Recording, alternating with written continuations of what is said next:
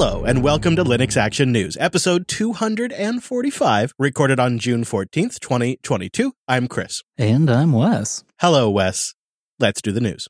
We start this week with two old favorites getting together. The Thunderbird project has announced that the K9 Mail app is not only joining the project, but will ultimately transform into Thunderbird for Android. Yeah, this has been in the works for some time, but it's only now becoming public as Christian Ketterer is joining MZLA Technologies, that's the home to Thunderbird, as a full time staffer as of June 1st. This acquihire really kind of underscores how much things have changed for Thunderbird. On the ropes, really just a few years ago, almost shut down by Mozilla, it's now no longer part of the foundation, but not just standing on its own, it's thriving. We'll probably get some more details published publicly soon, but I had a chance to chat with Ryan Sipes earlier today. He's the product and business developer manager for Thunderbird, and he informs me that Thunderbird's in a much better place these days, saying that nearly $3.5 million in revenue has been achieved, with 99.9% of that coming from donations by the users. And that's given them the ability to staff up to just over 20 people with the bandwidth to execute on plans. And using some of that prosperity to make an acquihire like Christian Ketterer makes good sense. I mean, was it ever going to be practical to port Thunderbird to Android, at least anytime soon? Plus, you're going to have to compete with K9 itself, which is doing a great job. This way, they get to work together. Plus, I mean, there's got to be some long term benefits from having Christian on staff as well. Yeah, that all makes sense too. And I kind of get the sense that perhaps Christian was reaching the end of his runway with K9 it is a massive, massive project to take on for one developer. When you consider you have to run a business, you have to provide support, you have to deal with the Google Play Store and users, and then actually find time to develop. so I think it makes sense. So it seems like a nice, straightforward fit for everyone. But where I don't see things fitting so well is the different user bases of Thunderbird and K9. I mean, I think it's probably reasonable to assume that both user bases have probably found their current mail app after trying either the default on their platform or another email app that they just didn't like. So maybe they're a little more particular about the way things work with their email app than your average user. And that seems like it's going to be a tricky thing for Thunderbird to balance and get just right going forward. So I asked Ryan just about that very thing. Sure, it's it's not easy, and it is like you said, it, it it's it is balancing. It's a balancing act in that mobile and desktop are not the same devices. They're not the same size. They don't work the same. It's it's a very different experience, and and user expectations are different there. But I feel like K9 was the best reflection of like what a Thunderbird experience on mobile would look like, and at our core, our values were exactly the same, and that was you know the values of open standards and open source, re- respecting the user and enabling power users with you know, customization and, and, and the ability to control their workflows. And so I think that if we continue to carry those values into what we work on on both sides, I think that our users are enough alike in those respects that they'll be happy with the outcome. And then the practical side of that is since Ketty came on, we've been kind of doing a little bit of a cultural exchange. I've been talking a lot in various team members on our side have been talking a lot to K9 mail users to better understand their wants and needs, and he's been talking to um, quite a few of our users, and and so in that way, we're trying to trying to see where the simu- similarities are and where the differences are, and, and try to accommodate those. I suppose time will tell, but I'd say that sounds like a pretty good mindset going into things.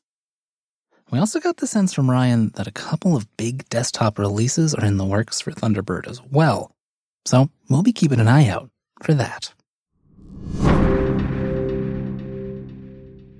Well, those of us still wanting to build a RISC-V desktop or server one day will be happy to hear that Ubuntu is hard at work at bringing up and improving support for the Star 5 Vision 5 RISC-V board. Michael Larabel over at Phoronix calls the $179 device, quote, one of the most promising low-cost RISC-V single-board computers to date, intended to run full-blown RISC-V Linux distributions. And you know what? we gotta agree with him on that. The board comes in two varieties with 4 gigs or 8 gigs of system memory, powered by a dual core SiFive U74 RV64 SoC clocked at 1 GHz. But it's also got an NVDLA deep learning accelerator, a Tensilica VP6 Vision DSP, and oh yeah, a neural network engine.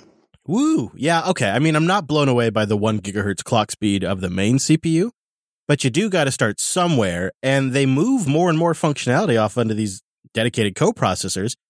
That performance story starts getting a little more complicated. And keeping the price down means that these boards get into the hands of more developers. So that seems like a good thing. And of course, it means Ubuntu developers can work on enabling their StarFive Vision boards and getting their RISC V kernel builds working on those boards. And that's going to mean more RISC hardware for everybody. Because apparently there are always more clouds that need more operating systems. This week, the Fedora Engineering and Steering Committee decided to relist their Cloud Spin as an official Fedora edition. Interestingly, this change was led by an Amazon AWS engineer who's also a Fedora contributor. His name is David Duncan. In his proposal, Duncan wrote, quote, Cloud should be listed on getfedora.org along with Workstation, Server, and IoT. The petition to reinstate the cloud base as an official edition is based on the clear identification of unique environmental support requirements for both private hyperscalers as well as public cloud environments that are not specifically addressed by other editions. Currently, Fedora Cloud is listed as an alternative download and not the same level as other editions like Workstation or Server. Fedora Cloud base images are produced in a raw image form. So you've got builds for OpenStack, VirtualBox, and KVM images for Google Cloud Platform, AWS, of course, and others. So this proposal was looked at and received unanimous approval and will go into effect for Fedora 37 this fall, assuming everything goes as planned. Plasma 525 has just been released. This latest version brings new features, of course, but also new workflow concepts to the desktop environment. This is a big one, guys. There's been a lot of focus on gestures this release for the trackpads and for touchscreens, which look particularly great. And then visually, they've reworked the overview effect so it's much cleaner and modern looking. And they've added this neat ability to sync your desktop accent colors with your wallpaper. Yeah, that makes for definitely subtle, but a nice effect that kind of ties your whole desktop together. And if you happen to use a slideshow as your wallpaper, the colors will update when the wallpaper changes. That's just a nice touch. 525 also makes some smart adjustments automatically when you invoke touch mode.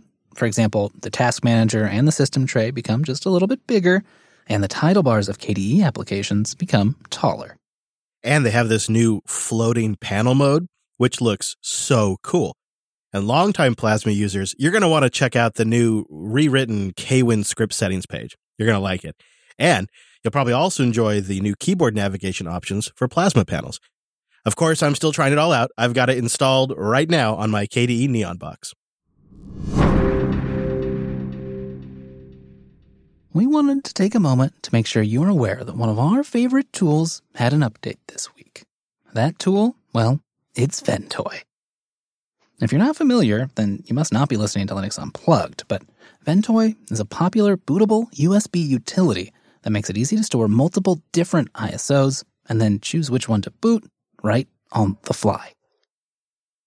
Version 1.0.76 now supports secure boot by default, including a much improved ability to enroll secure boot keys. Along with that important update, though, they've also added additional ISO support, which brings the total supported number over 900. Plus, there's bug fixes, small improvements, the usual. We'll have a link in the show notes if you're still not using Ventoy. linode.com slash LAN. Go there to get $100 in 60-day credit on a new account, and you go there to support this here show. Linode is really how we make all of the things that we pull off online possible, and you should too. It's fast, it's reliable. They've been doing this for nearly 19 years. Go try them out. Go see what I've been talking about. Go put that $100 to use. they've really been focused at making the best platform to run applications on Linux for almost 20 years. That's led to the best in class experience and why we host everything on Linode. You combine the stability, the performance, the support, the selections. They're always deploying the latest Linux distributions if that's what you like to do. Or of course, they have the classics like you might expect, like your Almas and your Rockies. One thing that I like to try is just go to their marketplace from time to time and see what their apps are for the one click deployment because they're often adding new stuff. And there's always things on the back end you could take advantage of or, or not, depending on how complicated you want. Things like VLAN support, DDoS protection, a powerful DNS manager, and they have super fast networking. They are their own ISP. And with prices 30 to 50% cheaper than the major cloud providers out there, you get a great deal too with great service. And as I record, there's still about 17 days to create an open source project and win some serious prizes from Linode. They're partnering with Hashnode. They have a hackathon running from June 1st to June 30th. Grand prizes, there'll be runner up prizes, swag, and you'll even just get something for participating. And I'm talking cash prizes. So go check out Linode's Twitter account for details on that. But first, go to linode.com slash LAN. Support the show and get that $100 on a new account and really kick the tires. It's linode.com slash LAN. We end this week with Adobe, which has recently announced its plans to make Photoshop on the web free for everyone. Now, right now, the company's testing this free version in Canada, where users can access Photoshop on the web with a free account. Adobe describes the service as, quote, freemium, and eventually plans to gate off some features that will be exclusive to paying subscribers, because of course they will. But they do say that enough tools will be freely available to perform what they consider Photoshop's, quote, core functions. So I guess this is technically Photoshop coming to Linux eventually. Um, and maybe we always kind of figured it would go this way, but you know, it still struck me as funny, Wes. Uh, this just feels like yet another example where for decades we pined as a Linux community to have somebody bring their application to Linux. And then when that finally arrives, it's never quite how we pictured it was going to be. You know, it's always kind of a little bit different. Like if I wanted Photoshop on the web, I'd just use Photopea at photopea.com like right now. Um, we've arrived in the future where I thought we'd have all these native apps and what we have is a bunch of web apps.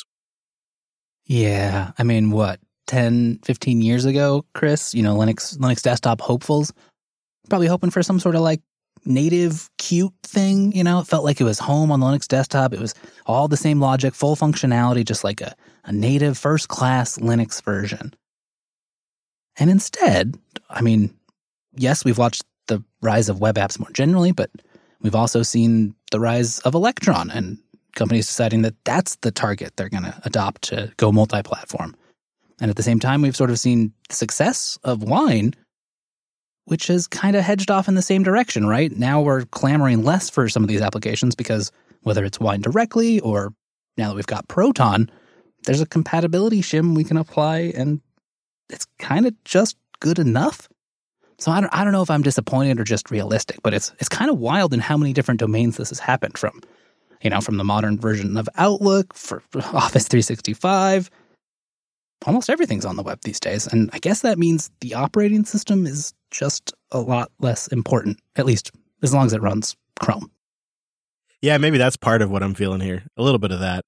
But then there's the like the practical side, like you say, um, people who need Photoshop on Linux that would like to use Linux, they had now will I mean they're going to have an option for the first time that's actual real Photoshop. That's that's kind of incredible because I know I have been multiple times in the position of needing to get Photoshop going under wine just because somebody sent me a Photoshop file that maybe we contracted with, or, you know, I'm going to go open up some legacy show art and that's in a Photoshop file format.